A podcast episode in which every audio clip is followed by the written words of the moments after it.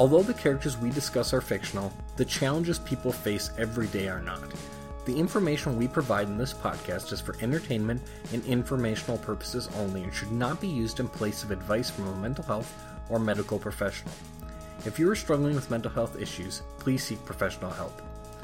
Thanks for listening and welcome to the Jedi Counsel podcast, where we explore mental health in your favorite fictional characters.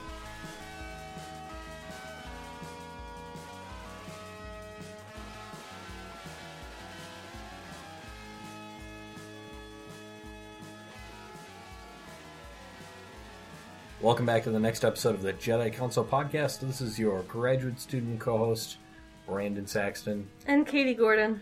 Katie, how are you doing this afternoon? I'm good. How are you? I'm doing pretty good. I'm excited for the topic of the day, and I'm doubly excited for our first returning guest special star co-host of the podcast, Dr. Keith Donohue. Oh, uh, thanks. And I didn't realize I was the first returning guest. You it's, are. it's quite an honor. Yeah. Quite a responsibility. It is. what's the, what's the uh, the line from Spider-Man? With great power, Power Yep. comes, comes great, great responsibility. responsibility. Yep. So I'll, I'll try to do my best. Uh, we appreciate it because this podcast does wield uh, great power, just in terms of uh, wow. a huge listenership of a few hundred. Yeah. Yeah. you do it gracefully. Oh, we do our best. Uh, well, before we jump in for the topic today, I did want to do a quick shout out uh, to one of our, our most recent iTunes reviewers, which is something we used to do regularly. And sometimes now that I don't use the iTunes podcast app, I don't check it as much.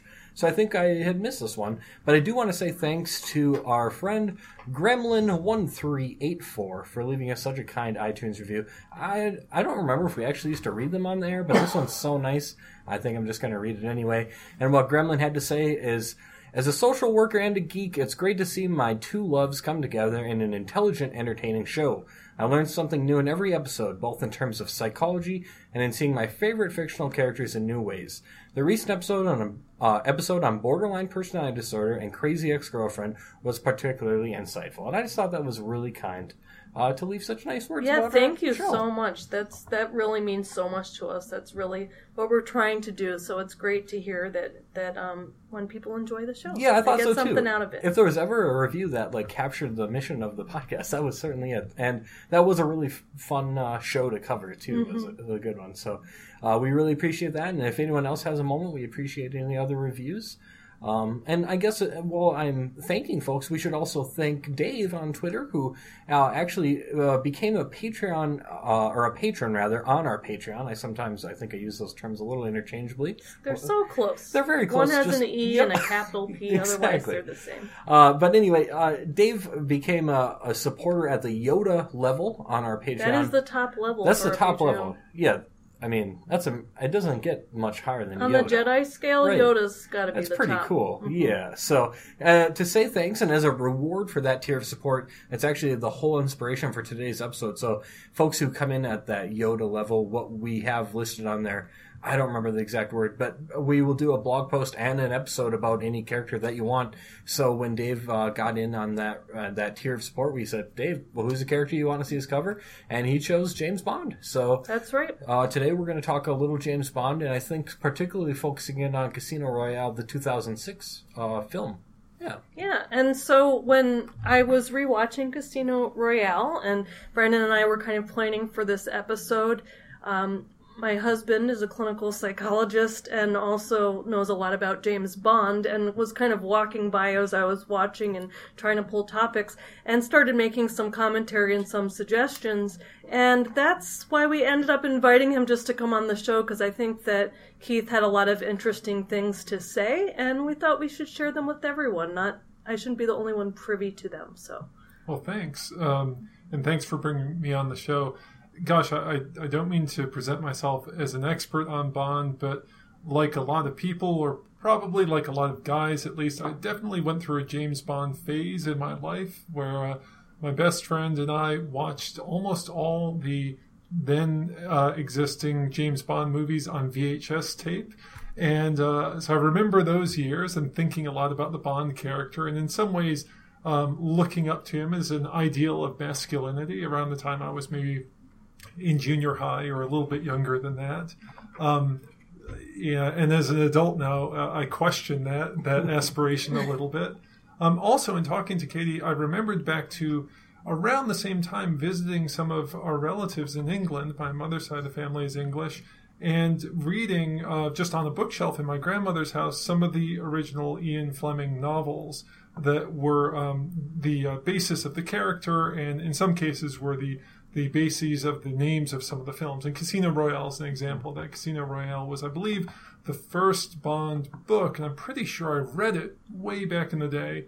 And uh, I think it was published in like the early 1960s, and was, of course, the uh, the title for the 2006 film. So um, again, not a scholar, but someone who has. Um, I guess I was surprised to have a lot more memories than I realized about James Bond, the character. And again, being a bit older now, I look at that character differently than I did when I was younger, and that's probably true of most people who are fans of most uh, fictional characters. You you see them through different eyes as you age and as your life changes. Yeah.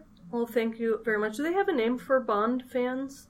Oh, not Bond the- boys, Bond girls, Bonders, I like all of those. uh, I don't know if there's a formal one. Bondies? Bondies is good. Not really. The James Bond fandom has a little work to do. Let's just put it that way. In coming up with a name, for And we're themselves. taking suggestions if you have any Yeah. listeners. Well, Brandon compiled a nice history. Keith touched on some of it, so Yeah. maybe we could start off with that Sure, and just yeah. how in depth this character is. Well, you know, I did this when we did our Punisher episode, and I sort of liked it. Yeah. I, yeah, it was just a. re- I have a really quick rundown of James Bond, just to kind of get get myself in the mindset as we start thinking about the character in this and in our upcoming blog post. But yeah, James Bond, uh, as Keith mentioned, created by Ian Fleming, author in in 1953. Uh, Fleming included Bond in 12 novels and two short story collections. Uh, after Ian Fleming passed away, eight other authors uh, wrote Bond novels after that. And beyond the novels, Bond's also been uh, in television, radio, comics, video games, and films. And, and I actually happened to read that the James Bond film series is the fourth highest uh, grossing film series of all time, which is pretty impressive. Um, in in film, uh, James Bond was portrayed by Barry Nelson, uh, David Niven, Sean Connery, George uh, Lazenby, Roger Moore, Timothy Dalton, Pierce Brosnan, and, and most recently Daniel Craig. And just a quick sort of fictional rundown of the character. I, I assume most folks are familiar with James Bond if they're listening to this, but if not, uh, he's a British secret intelligence uh, service agent, uh, uh, MI6 agent.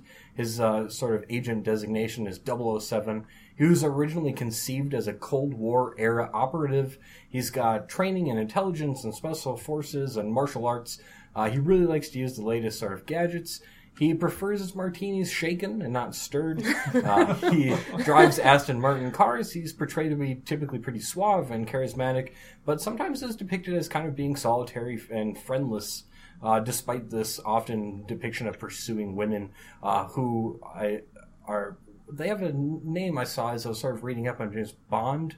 Is it Bond girls or Bond women? I think Bond girls. Bond and, and girls, you- yeah. Again, we can wonder about the choice of the word Yes. girls in that you know Bond girls are, I think, is the name given to basically all the the female um, love interests, if you want to be generous and call it that, of Bond in all his movies. And it's funny. I think that phrase is often used as a compliment, and maybe it suggests you know an uh, attractive. Um, woman, uh, but these are all characters, or almost all characters, who appear in one and usually only one movie Sure. and are, are fairly disposable, uh, unfortunately. Although, in the case of both the novel and the movie Casino Royale, the character of Vesper Lynd is someone who has greater depth, and Bond seems to have a much uh, deeper connection to, and you could almost wonder if she breaks the mold a bit of those Bond girls. It sounds like it from. I mean, I've really only watched the newer one, so Mm-hmm. I don't have much of a comparison. But in watching that, I mean, she she matches Bond when they're um, and the way that she reads people. I mean, so you really see uh, he's honest with her about the fact that you know the activities he's been engaged in have worn on him and Mm-hmm. worn on his soul but what he has left he wants to give to her so I, I feel like there's an honesty he allows himself to be vulnerable and she's clearly a very sharp fully formed person she's not just an accessory to show him how debonair he is or how cool Yeah. and suave he is or whatever She seems like an equal. yeah exactly Absolutely. Mhm. Yeah, it is interesting. I think in one of the first scenes in which she appears in the movie, which is uh, takes place on a train, a, really just exciting sort of classic image of these these spies crossing Europe in a in a the diner car of a very fancy train. Doesn't she size him up for a suit? Now, this is something that appears in a number of the Bond movies. I don't think it appears so much in the books, although it's been a lot longer since I've read them, where Bond will, because he's so suave and because he's, I suppose, been with so many women, he'll sometimes comment on their their dress cut or he'll know what mm-hmm. size they are. And this is seen as, again, sort of like a very cool thing to do she reverses that. It's one of the a handful of situations where there's kind of a gender or sort of a sex role reversal in this movie where she sizes him up for a suit. And then I think also says something about wanting to grab his bottom, which is obviously a, a sexual come on, which is not the thing that, for the most part, the women in these series say. It's more Bond doing that. So she's his equal, um, probably intellectually. She obviously has a interesting backstory that's mysterious like Bond's, and she also is sort of sexually his equal. She has some sexual agency and interest. Right, It's right. not just um, she's not interested, but he wins her over or something like that. exactly. It's and that more is like quite she's different initiating from, from, as far as I can remember, uh, from most or probably all of the other films. Yeah, that's At my understanding as well. Is that really sort of has changed now, or that really hasn't been the case? And I, I don't think I've seen any of the older films like pre Pierce Brosnan time. When I was younger, I played 007 on the Nintendo 64, and that's where my sort of interest in James Bond came from. so I kind of jumped in in the Pierce Brosnan era. Mm-hmm. So which I don't remember, and I, if I remember right, those films are maybe not quite as great. But it's been a while since I've seen them. I, Again, it, it depends. I mean, it depends on what you like, and, Sure. and as people would say, your mileage varies. I, I will say, as a as a very early adolescent boy, of a certain yeah, at a certain point in my life, it really seemed so cool. You know, Sure. Bond was the guy who was powerful. He he killed when he had to. Women threw themselves at him, or he was able to easily seduce them. He saved the day like a like a superhero. Um, but with probably more sex and violence than you'd see in a typical superhero movie of that of that time, or, or maybe still. Um, yeah, but the the Casino Royale is interesting the way it sort of takes some of those older tropes of those movies and reverses them. One that I've read online, I, I can't take credit for noticing this at the time that I, I saw the movie, is there's a very particular scene early on in Casino Royale where Bond emerges from the ocean wearing a swimsuit which is not exactly a recreation, but is pretty similar to the very classic image of the the original Bond girl in the original Bond movie, Doctor No, uh, whose character's name was something like Honey Ryder, who appears in that famous white bikini with a, a diving knife, and she's collecting seashells on the island of Doctor No, and, and Sean Connery's Bond sees her and is she's beautiful, he's cool, and that's the image in probably um, the movie poster at the time. It's interesting to see them sort of recreate that, except now Bond is this sort of, I guess you would say, the, the object of, of you know sexual attraction uh, in that scene. You know, it, it- another thing that st- stood out to me in just watching it was that um, when Bond is actually when he's poisoned and he's gonna die, he goes Right. into cardiac arrest. That Vesper saved Yes, saves him. So it does. It's so interesting. We've, ta- we've talked a little bit about this before with um, Rich from Paradox Comics and Cards about how characters like Batman, who've been around for 75 plus years, and Wonder Woman, how they change to reflect the times. And sometimes, I mean, with Wonder Woman, some of the things were even for the time different. But it seems like Bond is a really clear example where it does reflect changing times and how the relationships are and the gender roles and how women are um, depicted. And so I think I, I got more intrigued hearing that background, having a more shallow understanding from just the more recent films.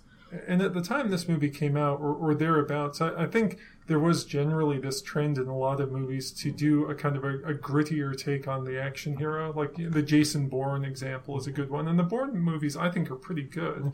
Um, and I think initially watching the newer Daniel Craig uh, Bond movies, you get a sense of well, it's just it's uh, you know Jason Bond. It's Right. this kind of you know grittier, somewhat more realistic depiction of an action hero.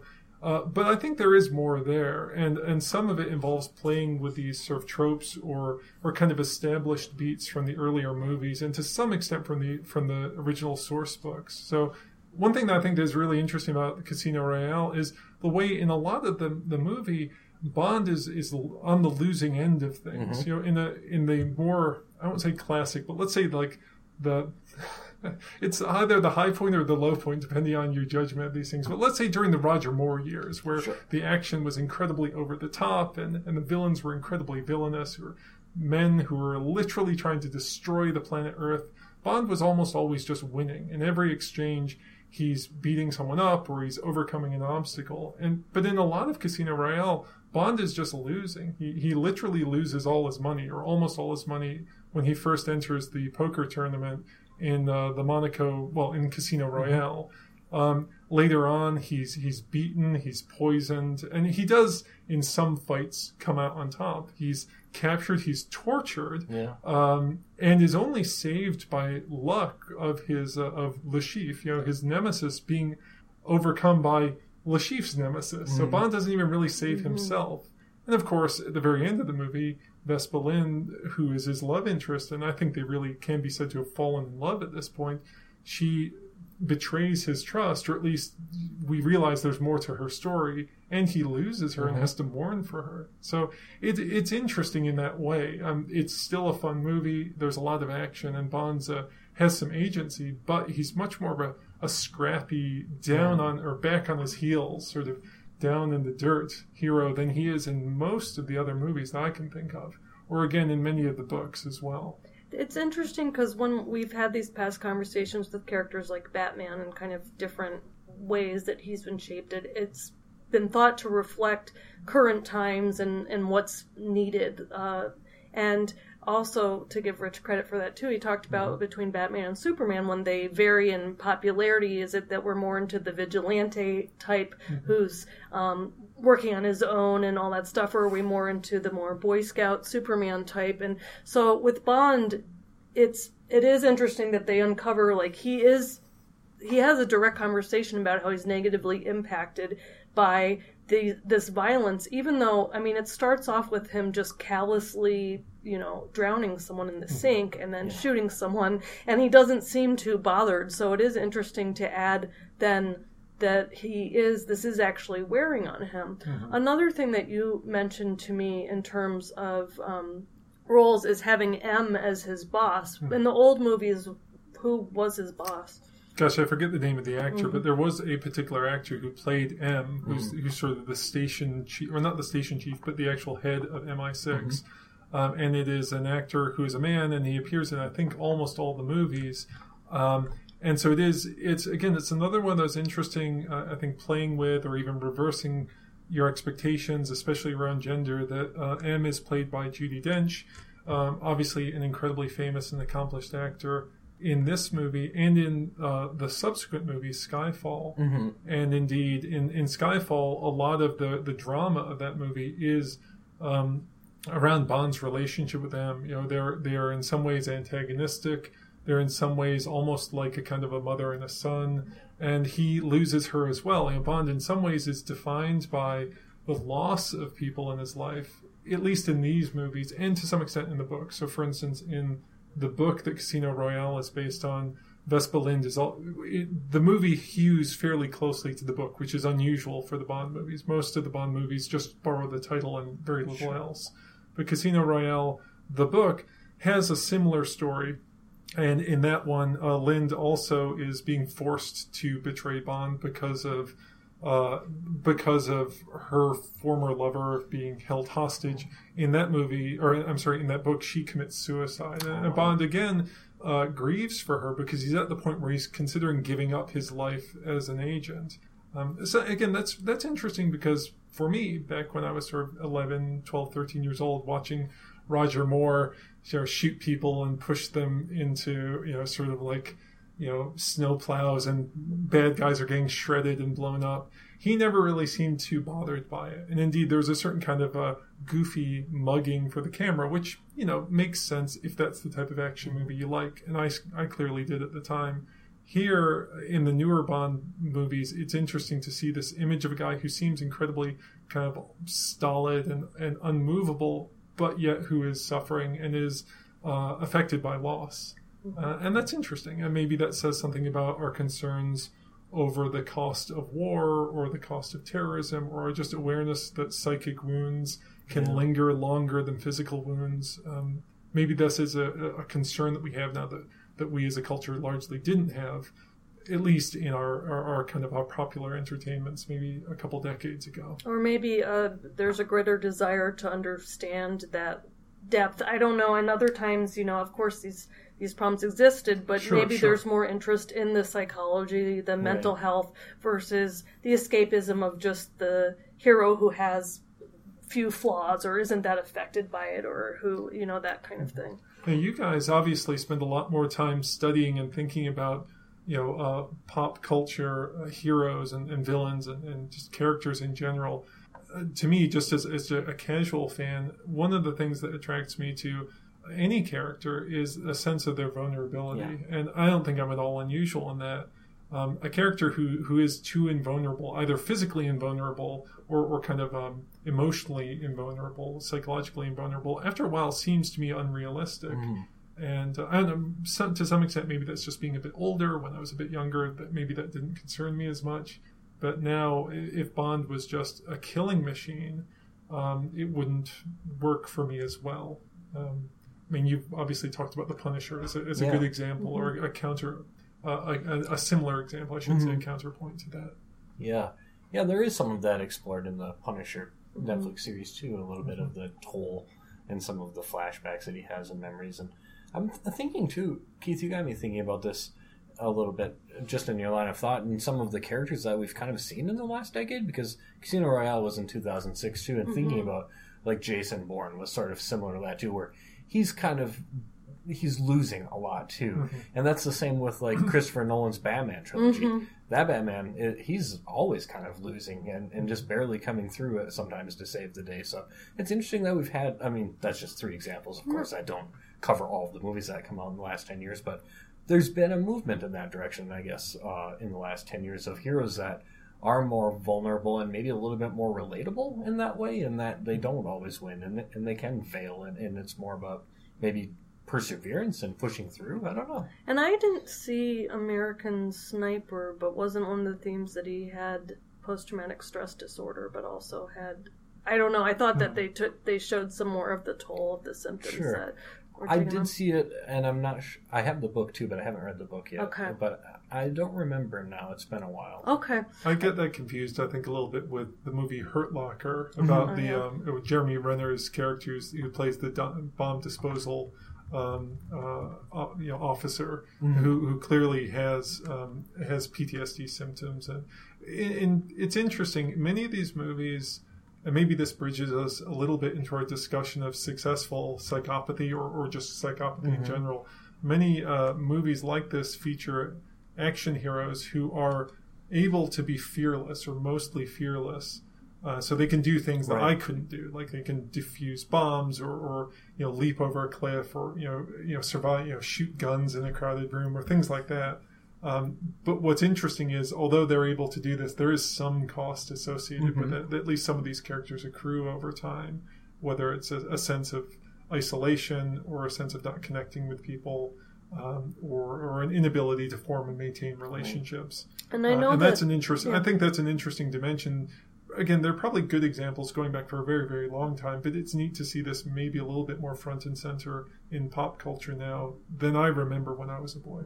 And and recently, I know Brandon knows this, but Tom King, who is um is is going. This is, sounds cool. A lot of people in comics are excited about this. Is going to start a DC universe-wide initiative called Sanctuary, where superheroes go to receive emotional support to process the trauma that they've worked with, and it can be some of the things that happened to them that kind of inspired them, but also as superheroes, the things they face and the toll it takes. So it does kind of go along this theme that um, you know how is batman affected by the fact that he's doing you know that by his day-to-day type of work how is it impacting him. And you're right relationships is a, a big area where we tend to see that and, and kind of isolation um, not connecting with others. Um, so it, it's it is an interesting to see that if that also helps to destigmatize mental health problems or struggles a little bit because these people are shown to have vulnerabilities. Interesting. So, um, you brought up a good point about the other area that that we wanted to talk about, which was um, potential successful psychopathy. Anything else that, that we didn't cover about the other topics? Well, I don't think so. Okay. Well, then maybe um, I'll just tell people what psychopathy as a reminder is, even though we've talked about it, and that's a pretty common thing. Psychopathy um, in, in psychology is currently referred to, it's a, seen as a personality configuration of different characteristics, and those characteristics were um, tend to include things like being callous, lacking empathy, superficial charm, sensation seeking. It can involve lying, manipulation. So um, sometimes, like when in our episode where we talked about antisocial personality disorder, we talk about how that's a general disorder that's characterized by people who engage usually in criminal behavior or some other kind of behavior that violates social norms. Um, but psychopathy really gets more to this kind of personality type characteristic, um, and is thought to be a subset of people with antisocial personality disorder. Cleckley, Hervey Cleckley, um, identified a lot of these characteristics associated with psychopathy in his classic book, The Mask of Sanity, and the idea was that people who have psychopathy he argued could be um, suffering as much as someone with schizophrenia with a mental disorder, and that their mind is working differently and it's affecting their behavior and their views of the world. But they have the mask of sanity because from the outside you can't tell that, right? You can't tell that they have that, and um, it's interesting that it's called that because um, you know uh, last week Leo, our expert guest mentioned our our guest expert mentioned that um, he worked with people who were found got, not guilty by reason of insanity, um, but that does not typically include psychopathy or antisocial personality disorder. It's much more about being able to tell right from wrong. And reality, um, people with psychopathy will describe knowing right from wrong, but basically not caring or it doesn't influence their behavior. There's a spectrum of psychopathy where on one hand you have people who are very callous and um, I usually when I'm teaching about this use the example of the serial killer Kuklinski, whose nickname was the Iceman, mm-hmm. aptly so. If you look, if anyone's interested in this, if you look on YouTube for the, the Iceman and the psychiatrist, which I think I actually heard about from Leo back when we were in grad school, they um, it shows you can see the high levels of psychopathy. Um, many psychopaths have some of these characteristics, but are not necessarily violent. And there's a construct that some people have focused on called successful psychopathy, where they look at people who have this fearlessness, have kind of um, this ability to read people, uh, and this sensation seeking, but they tend to use it for good. So maybe they're firefighters or police officers or surgeons. They don't get nervous or anxious. They're allowed to focus and do these things, but they don't do negative things mm-hmm. towards people. And and we can um, link to this uh, neuroscientist, for example, who um, was studying psychopathy and found that he had. Um, a gene that was linked to psychopathy, and he said he had related to some of the callousness, but was basically what he was non-violent and using it for good. So we'll link to that. One of um, one of the the kind of classic uh, theorists and researchers in this area was a psychologist named David Lykken, um, who I believe has, has passed away now. But back in undergraduate uh, education, I remember reading his book, The Antisocial Personalities, where he describes, from both a research perspective and a clinical perspective, his experience and his thoughts about different uh, types of um, antisocial behavior. And his theory of um, antisociality and psychopathy is that much of it is rooted in a, a low fearfulness, that just merely being not very sensitive to being afraid can set people off on different paths in their development. Now, one person who's very low in fearfulness might not learn well from punishment, and if raised in a, a poor environment, meaning a poor environment where they're not given patient and careful parenting or where they are abused or exposed to uh, antisocial behavior by others and as modeled for them, that person could grow up to be antisocial in the sense of being not particularly fearful of punishment and willing to do harmful things to others. A different type of person who has a similar temperament, being low in fearfulness, but who is raised in a more supportive and loving environment might head in a different direction, might grow up being brave and fearless, but willing to uh, adhere to norms. And so I, am pretty sure it's in antisocial personalities, but at some point, I think Lykken talks about the idea of a, of a criminal fleeing down an alleyway and a police officer fleeing after him. And he makes this argument these two people could be very similar. Just one has, you know, ended up on a path that heads towards hurting and harming. The other has headed towards a path that involves uh, protecting. Um, now, that's one theory of psychopathy, and there's a lot more detail, I'm sure, and, and uh, Katie and Brandon can talk about this probably more than I can. But that struck me very much as, as a, a reader in college, thinking that's fascinating. This this interplay between a basic quality of temperament, which is probably uh, very well, very biological and genetic in nature, and upbringing and environment, which can create these rather different outcomes. Um, you know, the, the psychopathic criminal, perhaps, and the successful, if we want to use that phrase, psychopathic protector.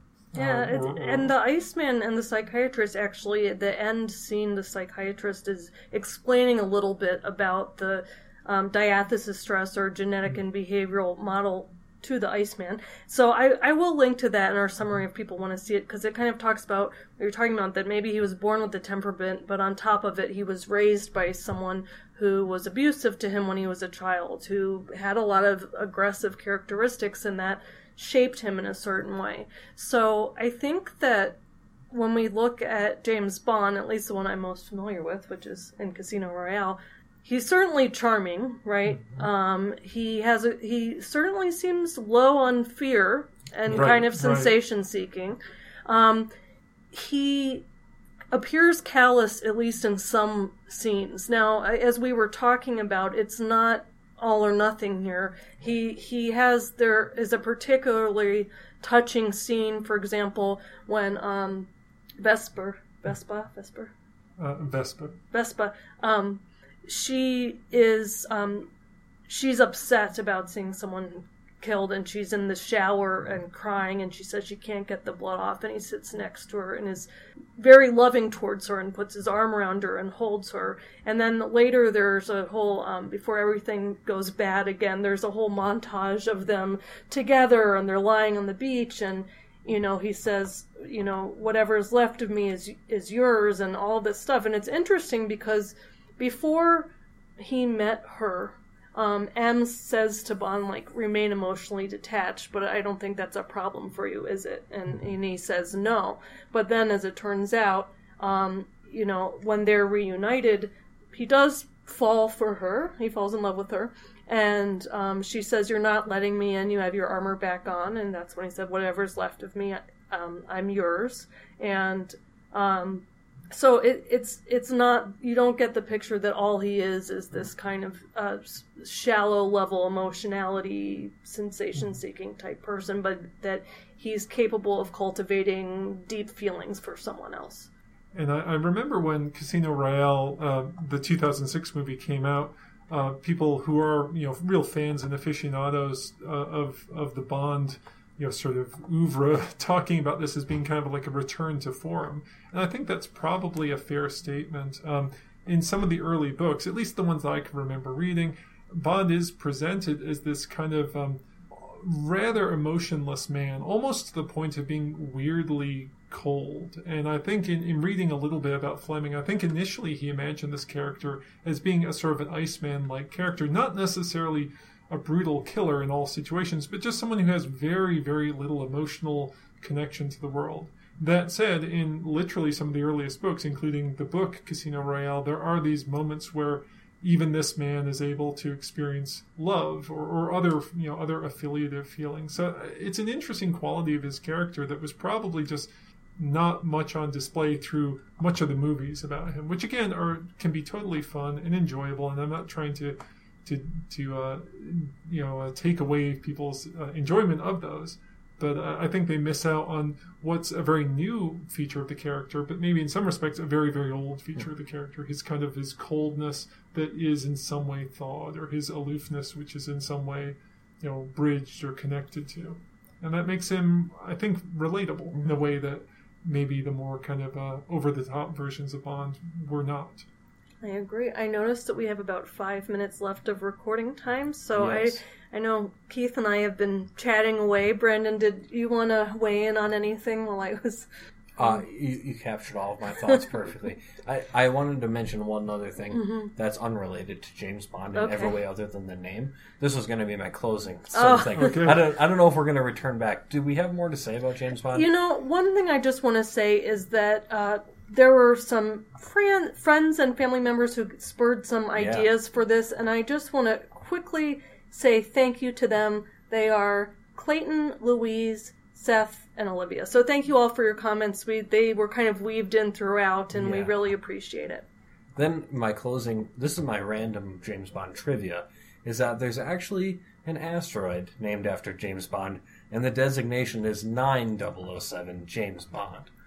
No I way! thought that was kind of cool because apparently they're all numbered. So the nine zero zero six, and then they have nine zero zero seven, and they called it James Bond. oh, Which I thought was kinda yeah, cool. Yeah. that's really cool. So that, cool. That's my random James Bond trivia to close things up. I for, like uh, it. I like Bond. it. Yeah, but uh, other than that, Keith, thanks for being Yeah, on thanks with us for again. coming Yeah. by. Thank you. It's, it was a lot of fun. Yeah, absolutely. And everyone, uh, thanks for listening. And Dave, thanks for the topic and, and supporting the podcast.